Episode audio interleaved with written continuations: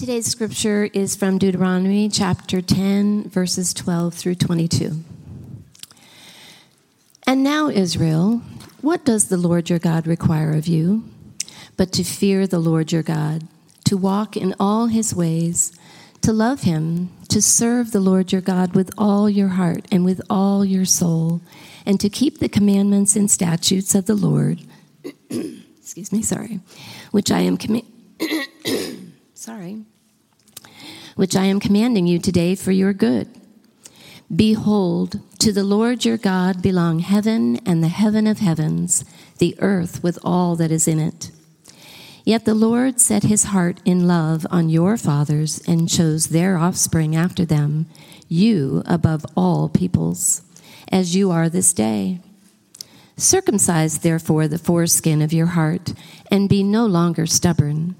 For the Lord your God is God of gods and Lord of lords, the great, the mighty, and the awesome God, who is not partial and takes no bribe.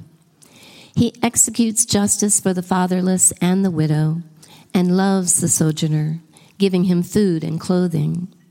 Love the sojourner, therefore, for you were sojourners in the land of Egypt. You shall fear the Lord your God. You shall serve him and hold fast to him, and by his name you shall swear. He is your praise. He is your God, who has done for you these great and terrifying things that your eyes have seen. Your fathers went down to Egypt, 70 persons, and now the Lord your God has made you as numerous as the stars of heaven. This is the word of the Lord. Good morning, Kingsway. If you've not already, please open your Bibles to Deuteronomy chapter 10. And while you do that, let us pray and go before the Lord this morning.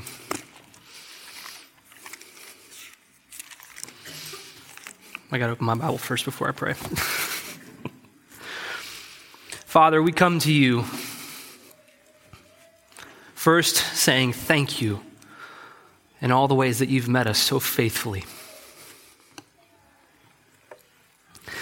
And Father, we pray for this time in your word that you would show wonderful and marvelous things regarding you and your precious son who died for our sins. Lord, I pray specifically for mothers with young children, infants in this room.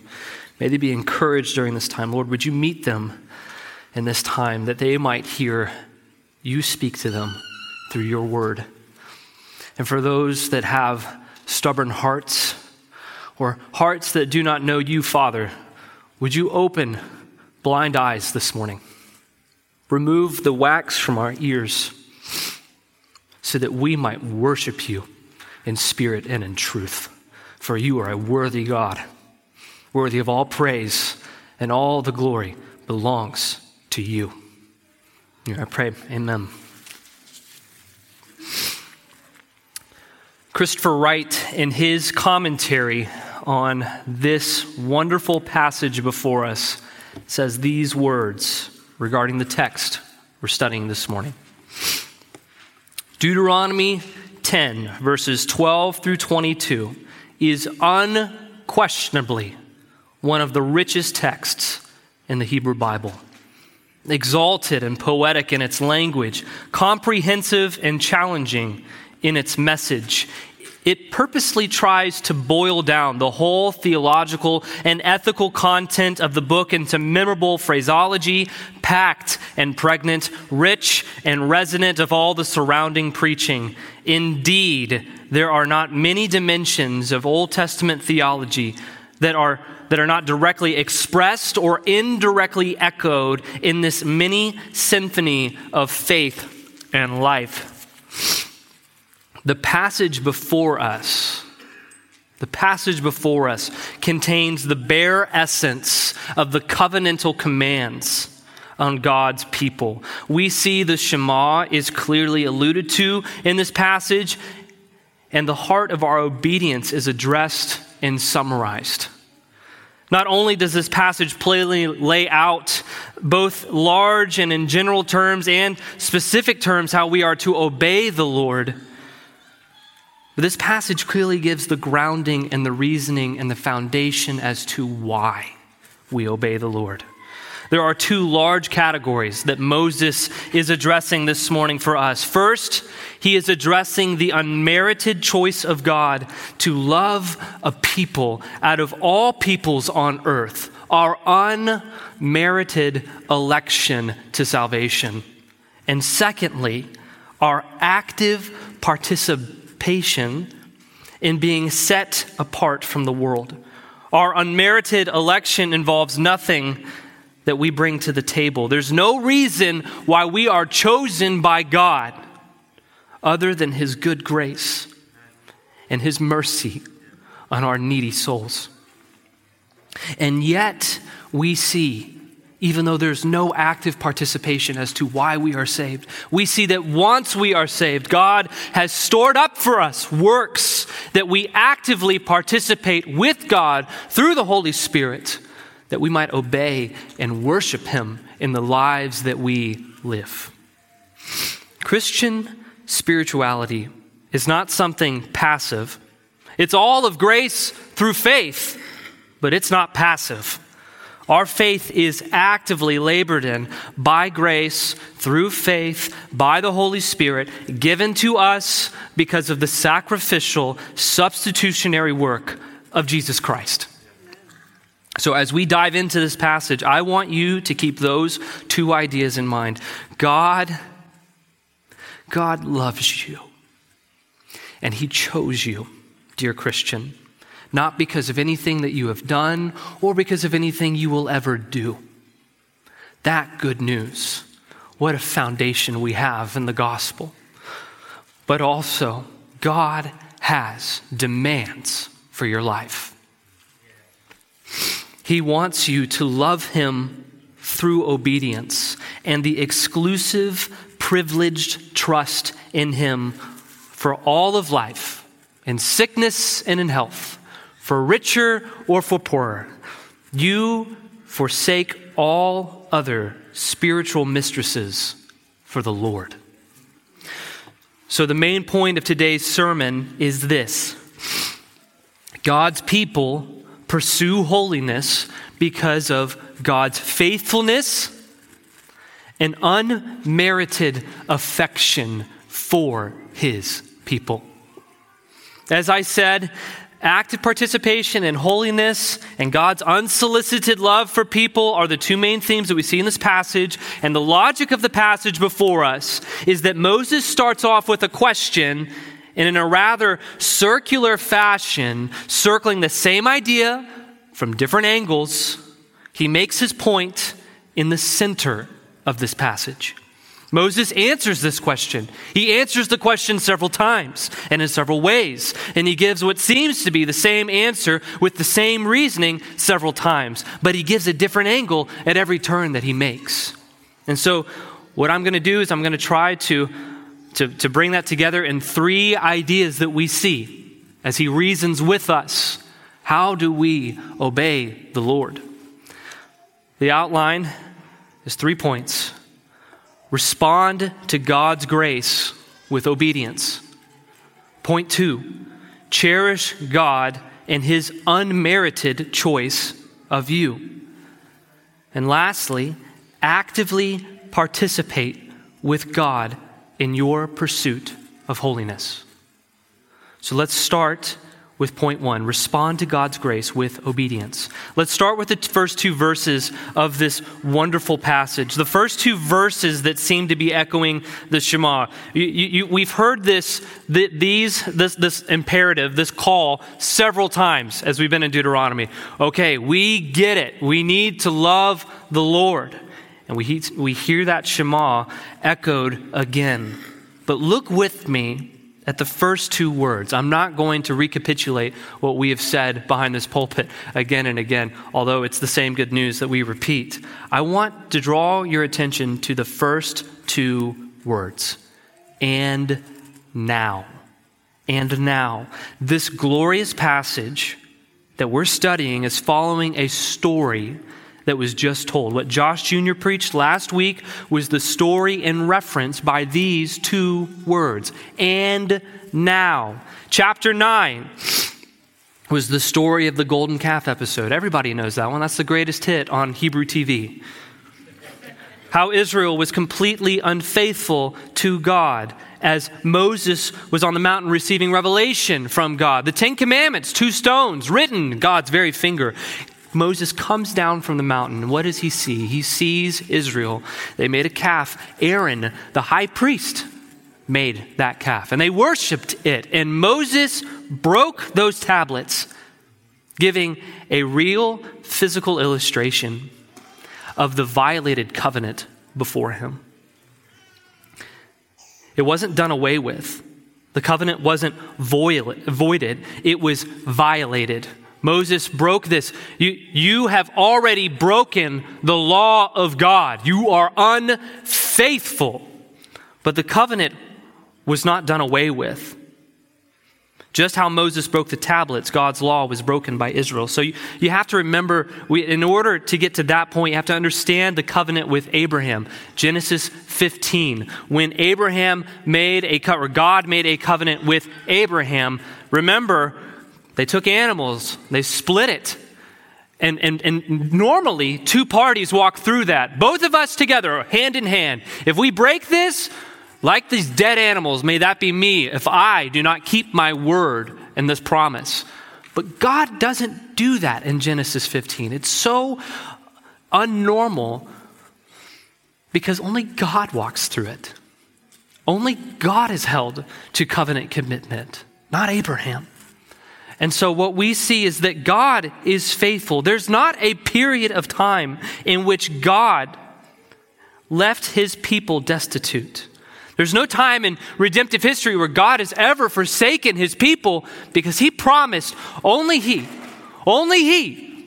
would keep it, regardless how much you might have violated it, ignored it, disregarded it, saw a better way for yourself. God is faithful. Amen. And so in Deuteronomy 9, when Moses breaks the 10 Commandments, he's giving that painful illustration. Remember, Aaron is almost destroyed. And God says, why don't we just start over with the Abrahamic covenant with you, Moses? Let's do away with this faithless people. I will be faithful. Why don't we do that? But then in chapter 10, everything changes. Chapter 10, we see the exact opposite. Moses gets 2 new tablets. Furthermore, we get the Ark of the Covenant. Instead of Aaron being threatened of death and destruction, he dies of natural causes. His son takes up his mantle, takes up his position. The Levites are instituted. The good news of the priesthood is that priests function as mediators between man and God. And God says, I want relationship with my people. And so the Levites, that's the promise. That's God being faithful to his side. So chapter 9 paints a picture of our sin. Chapter 10 shows the redemptive grace of God, of his special electing covenant love for his people. Where sin increased, grace abounded in chapter 10. That's 9 and 10. Sin and grace. And so here we are, chapter 10, verse 22 or 12, and now. It makes me think of Romans 5 and Romans 6, where Paul says that where sin had abounded, the sacrifice and the gift of grace found in Jesus Christ abounds all the more. So the very next verse is Romans 6:1. Paul asks the question, shall we sin that grace may abound? If God's grace is greater than our sin, should we continue sinning so that we can continue reaping in more grace? If God chose me and Christ covers all of my sin, does it matter how I live? Doesn't God get more glory if I sin more because it just shows more about the depths of God's grace? It's just a vicious cycle of God being gracious. Deuteronomy chapter 10, verse 12 is that question. Romans 6:1, shall we sin so that grace may abound? And now, Israel, what does the Lord your God require of you? That you sin and keep indulging and presuming on the grace of God? No. We see that Moses calls God's people in light of abundant grace and mercy and his electing love to holiness. To holiness. Grace is not to be abused. It is to empower you, dear Christian, for a life fully devoted to the glory of God through being a new creation by the blood of Jesus Christ. We receive an abundance of grace in the cross of Jesus, and that grace is given to you so that you might be in awe of God and so that you might obey God, that you might see your need before an awesome and beautiful and gracious and loving God, and that awestruck love for God shows itself in a life of holiness. How often do we justify our sins by saying that Jesus paid it all, that God's the faithful one? Don't you know? Genesis 15, only God walked through it. Doesn't matter how I live my life.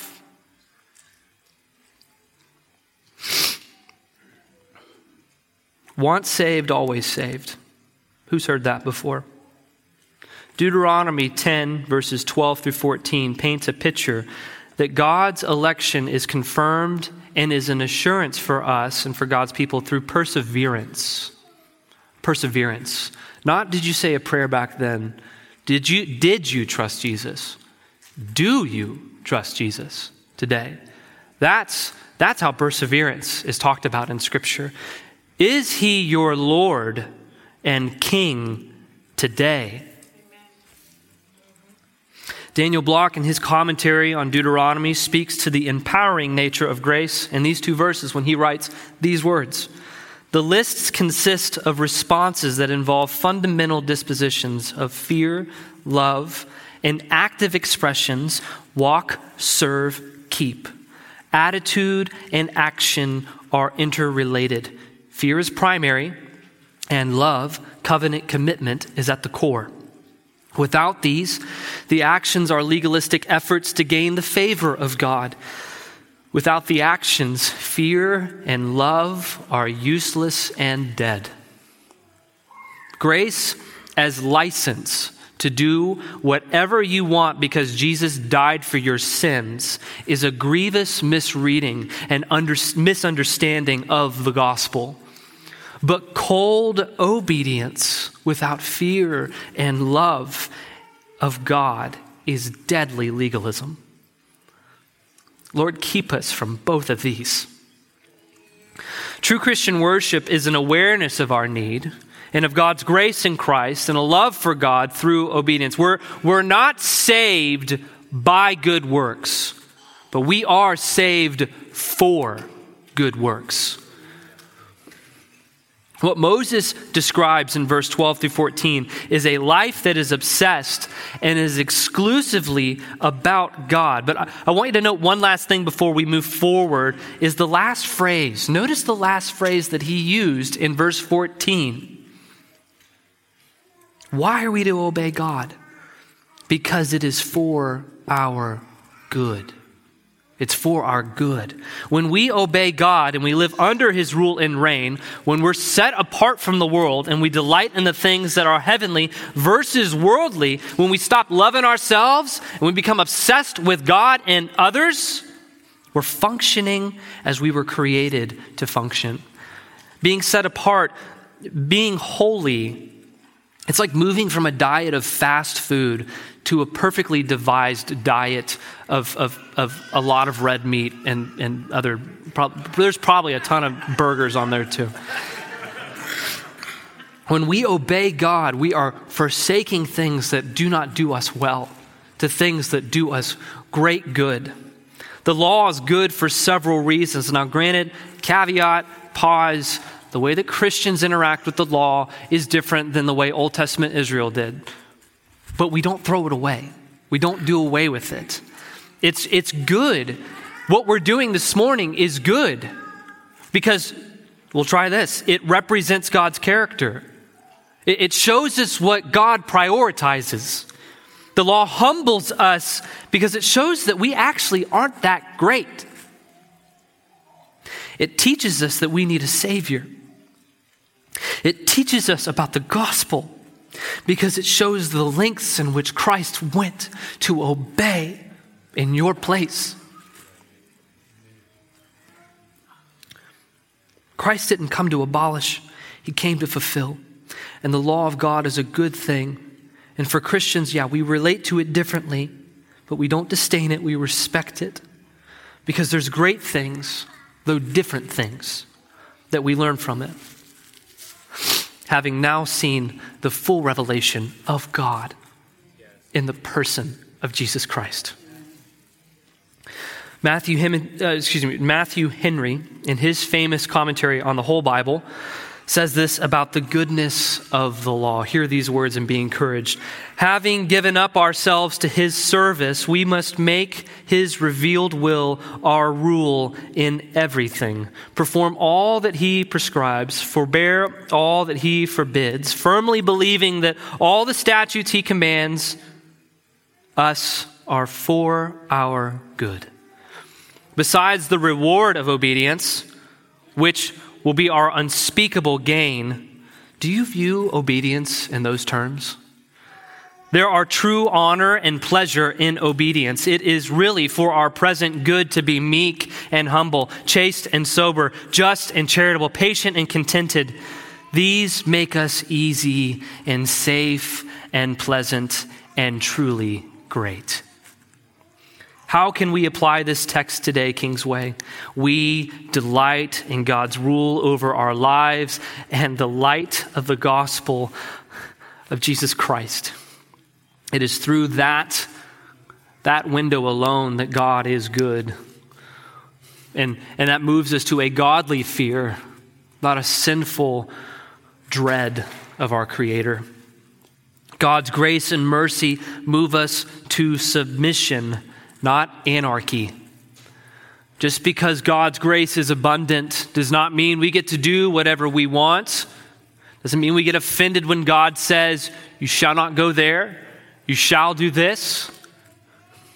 God's grace motivates us, moves us, grounds us, enlightens us that we might be truly great because Christ was great for us. Grace empowers us to worship for our good, to the glory of God, and for the sake of our neighbor. But I want us to get this. Obedience isn't the end game. Please hear me say that. It's there. It's definitely on the table. No, it's there. Caleb pushed it off. No, it's right there. I'm not moving it.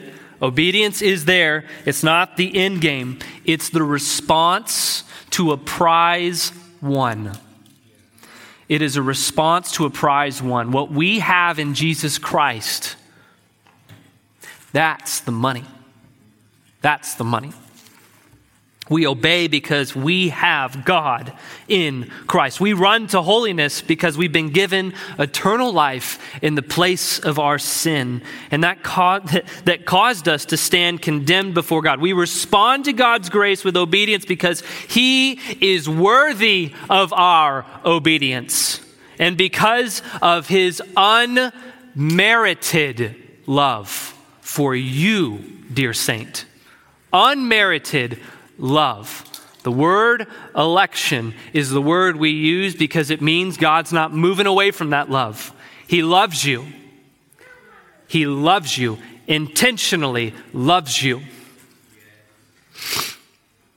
Which brings us to point 2. Cherish God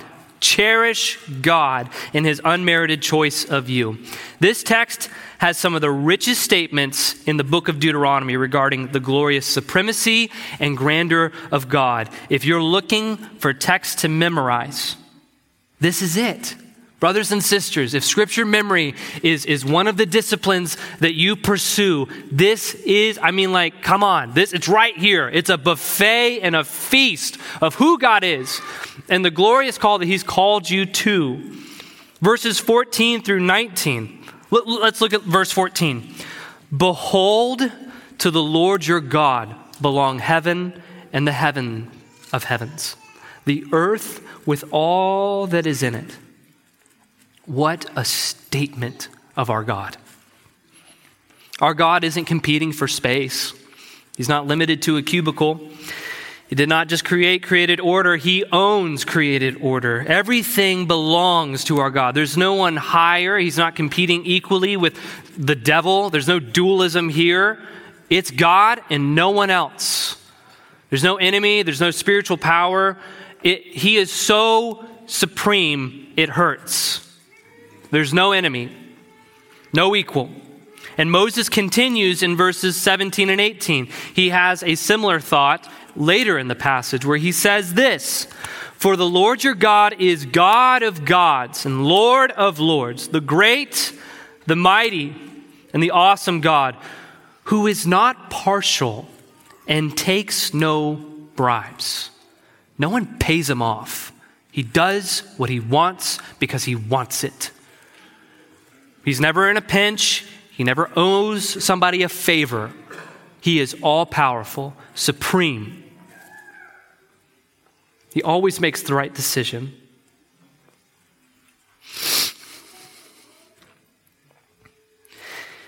He executes justice for the fatherless and the widow. And he loves the sojourner, giving them food and clothing. Our God is supreme in every facet. No golden calf, no pursuit of power and money, no mistress, no material item, college degree can do what our God does. But this is just the start of the good news, because the passage is crammed with, as Bruce reminded us so well this morning, he's not just a magnificent, transcendent God. He is an immanent God. He's close to you. And we see this transcendent God close to you through his love for you. Look with me. We'll get there in a second, Caleb. Okay, because...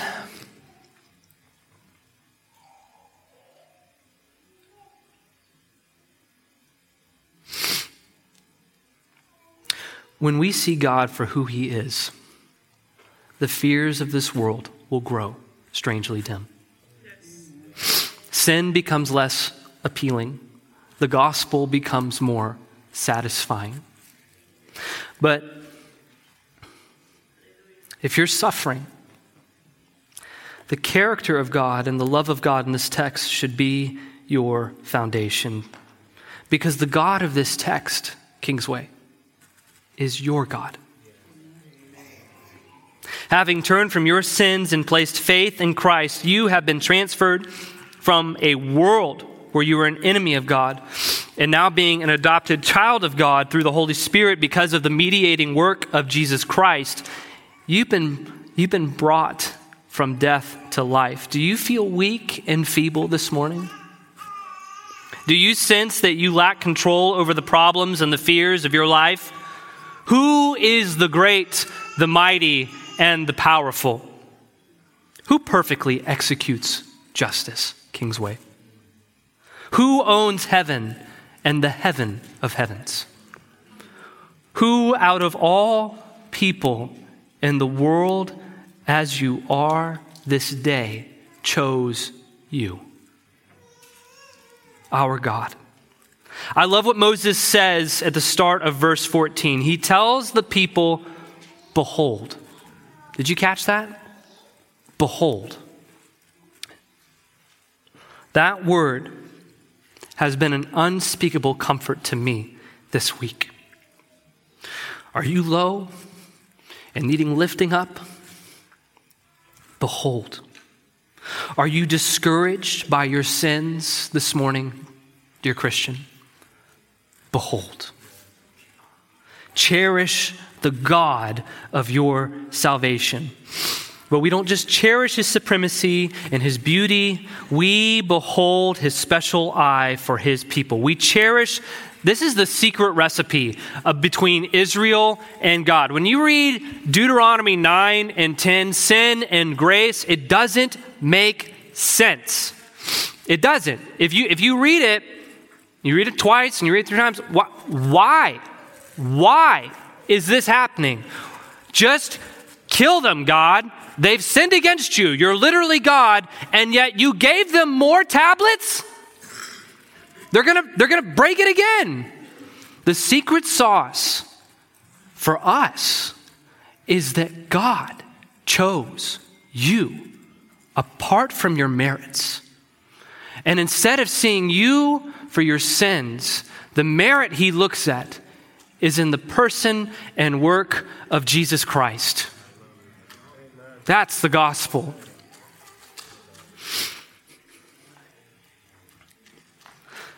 God elected you to salvation because he loves you. And what I love about what we heard last week and what we see in the text we're studying this morning, election has nothing to do with some kind of foreknowledge of faith placed in Jesus Christ. It's not some kind of foreknowledge of, well, I know that so-and-so will be a good person, so they're good enough for my love. Election is unmerited. God loves us because of nothing that we bring to the table. It's a passive gift of God. True grace, getting what we don't deserve. Look with me at verse 15. Moses just told us that God owns everything in heaven, literally everything in heaven and on earth. There's no want, there's no restraints, there's no period to the sentence of for God. But notice how Moses, that's a hard one. Notice how Moses starts verse 15. The word yet. Yet. When he says yet, that is a statement that stands contrary. It's a concessive. It stands against the previous statement. Yet the Lord set his heart in love on your fathers and chose their offspring after them, you above all people as you are this day. Did you notice the progression of that statement?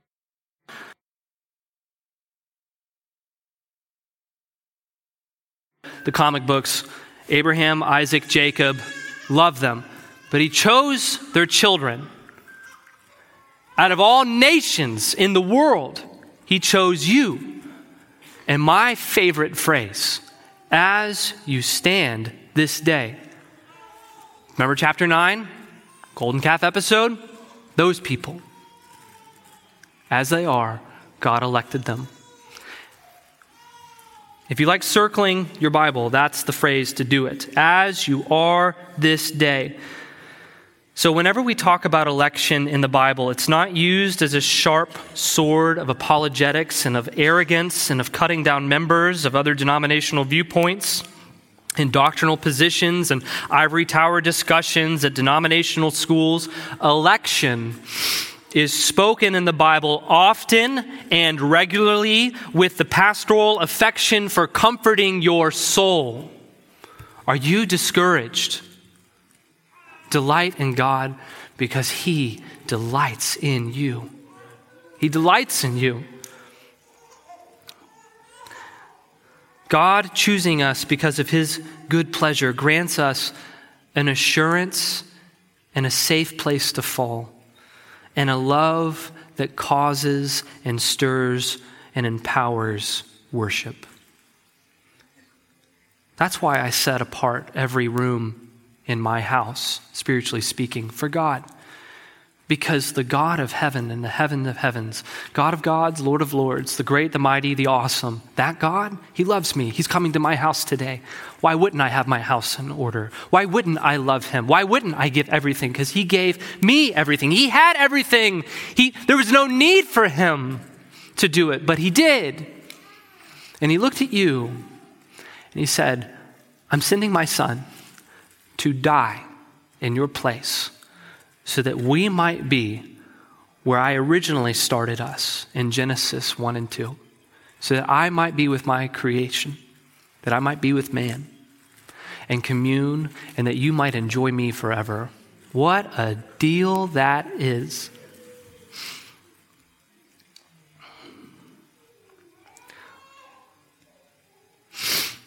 So as you are this day, aware of your need, the frailty of your body, the ropes of your life fraying, the control slipping away, you feel small, the oxygen's been sucked out of the room, vitality in your affection for the Lord, it's dwindling. Your affection for Christ has become tarnished, and it's not as bright as it once was in seasons past. What does this text tell you to do? Behold your God. Drag your frail body into the river where God speaks. He speaks through Jesus in his word. Just put yourself in the way of grace. Your arms are heavy. Your heart is heavy. Throw yourself on the cross, because that's how you get to the first part of obeying God and fearing him and loving him. It only starts with grace. Grace empowers you and comforts you, and God's special love when you have nothing else, or you lack the love, or you've lost love, or you don't know what love is. That sounds like a song. We find it in God's love for us. If we really got what election meant in the warmest of terms, how happy we would be as the people of God.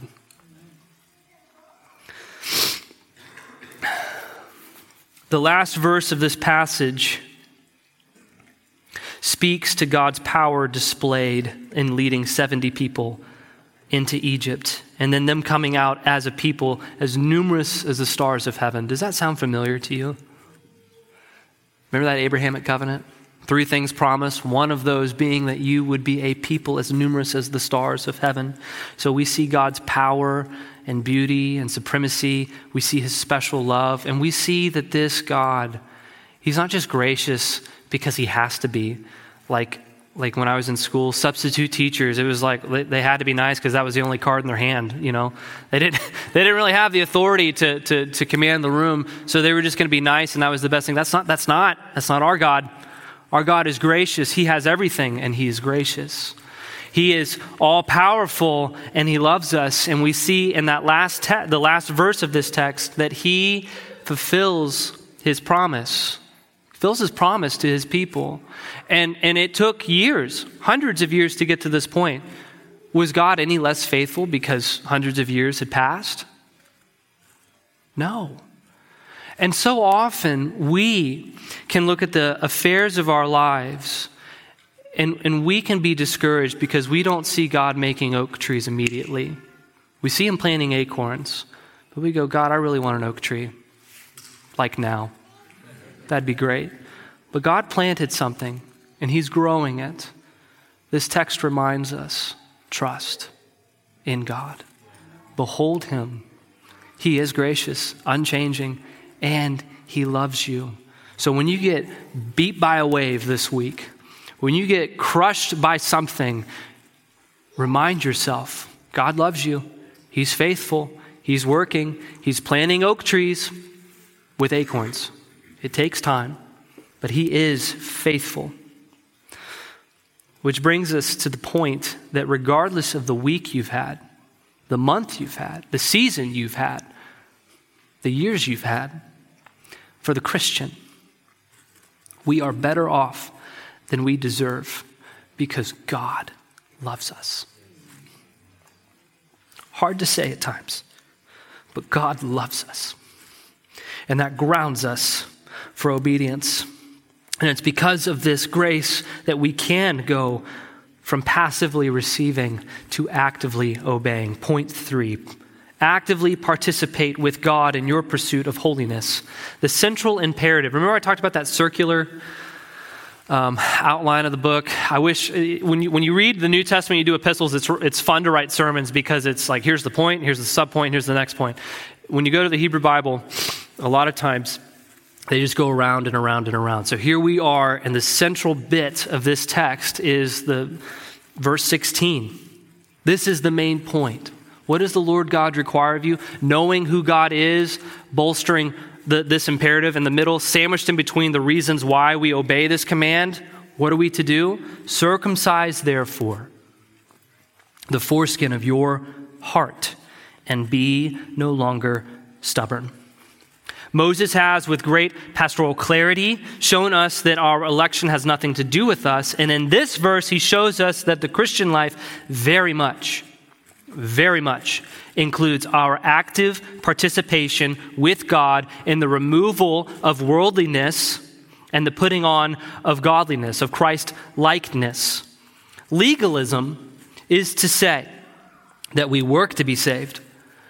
Biblical Christianity is to say that we've been saved through no merit of our own, so let us now live out the good works by faith God has prepared for us.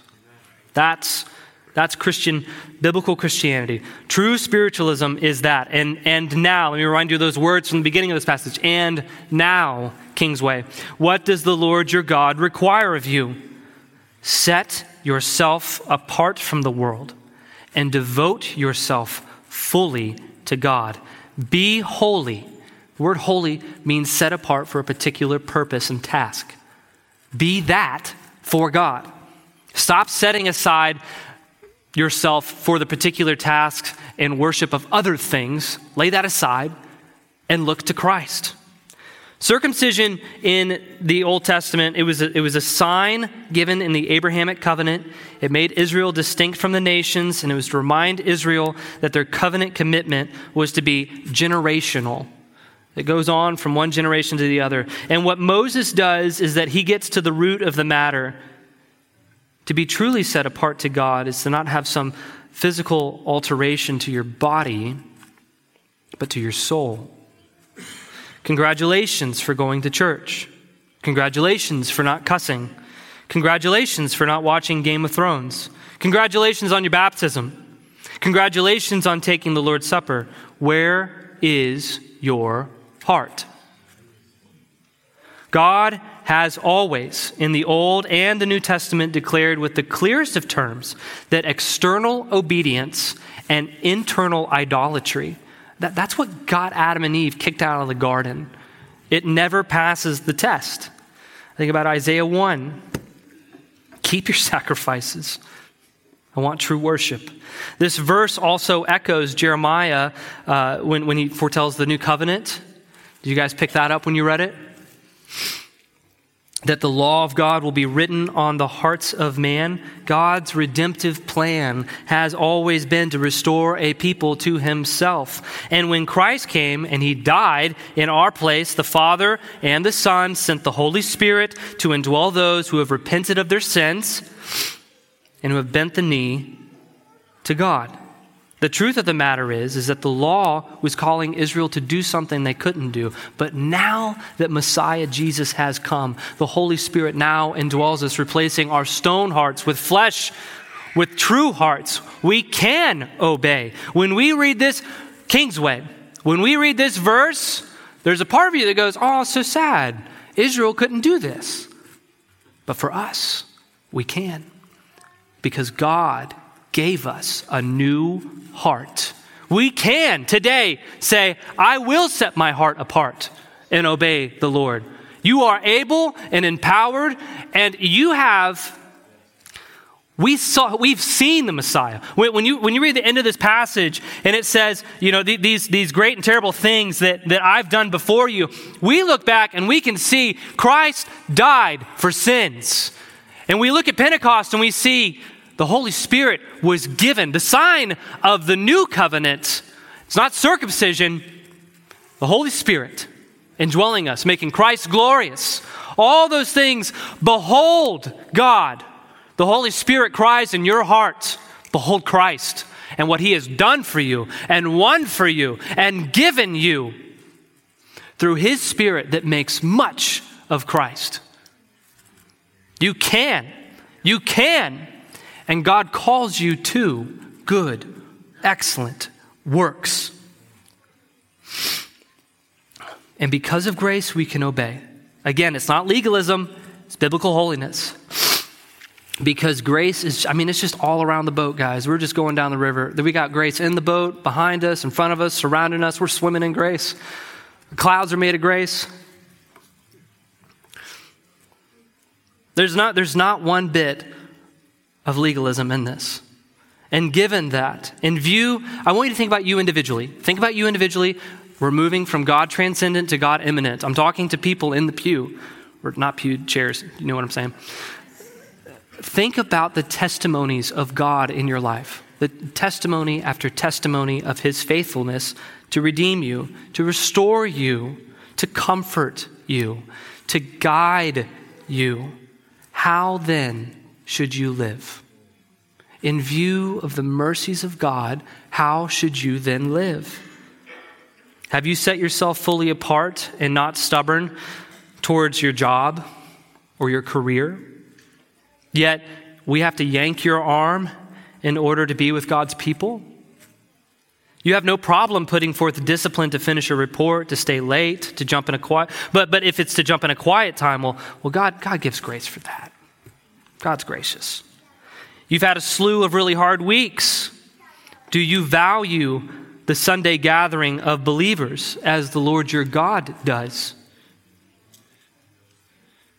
Do you believe that your life is set apart for his worship? Of course we can worship in all sorts of ways. Hebrews 10 says the gathering of his people, that we're not to neglect that. Do you take it as license when family comes to visit for the weekend? Do you take it as a license to not attend church, that you can skip, you get a pass because family's in town? Do you set aside time in your day for a woman not your wife, or for countless women on the internet? What does this text call us to do? Set yourself apart for God. Kill those idols because of grace.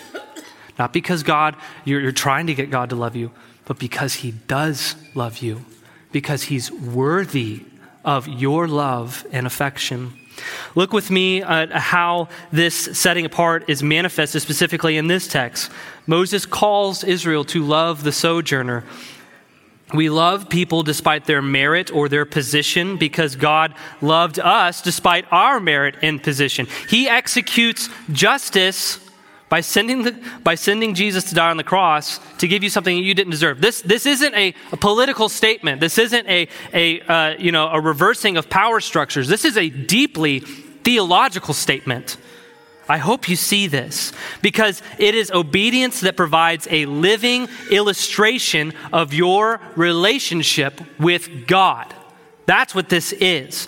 That's why we love our neighbor regardless of where they are or where they're at or their walk of life.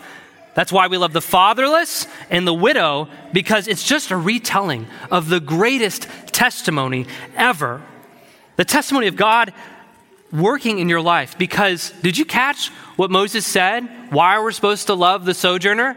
Because you were a sojourner in Egypt.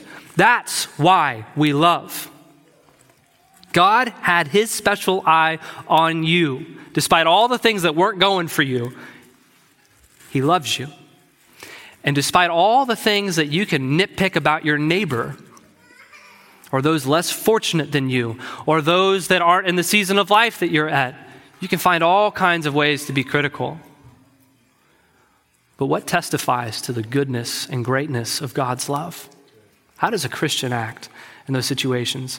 They're captivated before the God they're beholden.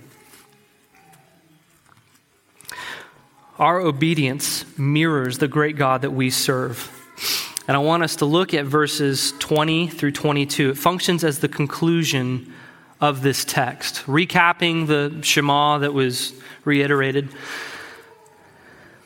But I want us to highlight one thing as we close. Out of all those things that look rather familiar, of serving and fearing the Lord, I want you to look that he calls Israel to hold fast. I love that. Hold fast. Moses calls Israel to hold fast in their commitment to God, to not grow weary in trusting their God. I want to encourage those who are in a place where they feel tempted to give up this morning. Behold God. See what he's done in Christ.